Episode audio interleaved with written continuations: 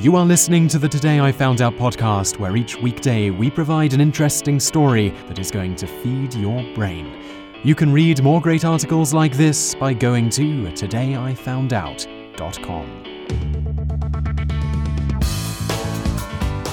Hello and welcome to episode number 325 of the Daily Knowledge Podcast from todayifoundout.com. And in the episode today, we're looking at whether cracking your knuckles gives you arthritis. There isn't a bonus fact in today's episode, so let's just get right on with the show. Have you ever cracked your knuckles and had someone tell you to stop because it causes arthritis? 25 to 54% of the world's population cracks their knuckles, men more so than women. Does this mean up to 54% of us will get arthritis? The answer is no.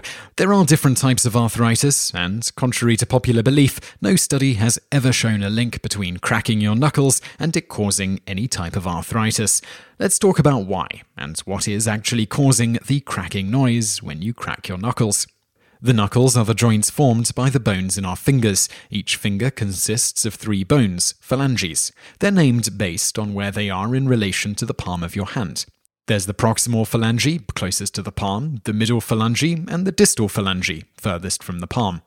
The first knuckle is called the metacarpophalangeal joint, MCP. The second knuckle is the proximal interphalangeal joint, PIP, and the last knuckle is the distal interphalangeal joint, DIP. The fingers and thus the joints are held in place by ligaments and tendons. There are no muscles in the fingers, and movement is controlled by forearm muscles pulling on your finger tendons. Your knuckles are also covered by a joint capsule known as your synovial capsule. There's a fluid within this capsule known as synovial fluid. This fluid provides the lubrication and nutrients needed for the joint and surrounding bone.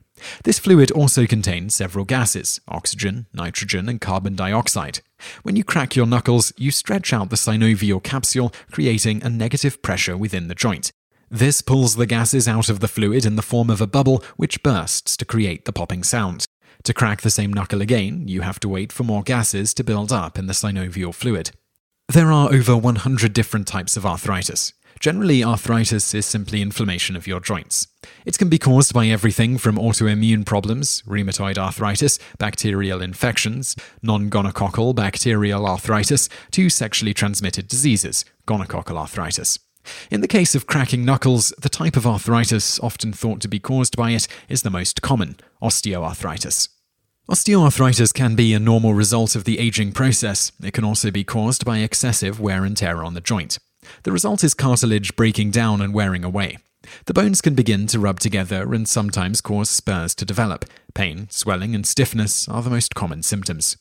So, does the constant popping of the gases within the synovial fluid cause the excessive wear and tear that can cause osteoarthritis? There have been several studies that looked at this question, and none have shown that habitual knuckle cracking causes wear and tear. One study looked at 300 patients over 45 years old and found that among the worst knuckle crackers, there was no increase in the incidence of arthritis. They did find, however, that the more you cracked, the lower your grip strength was over time. One doctor, Donald Unger of California, chose to go the extra mile when it comes to finding out whether cracking knuckles causes arthritis. He cracked the knuckles on his left hand twice a day for 60 years. He didn't crack the knuckles on his right hand. After 60 years, he noted, there is not the slightest sign of arthritis in either hand.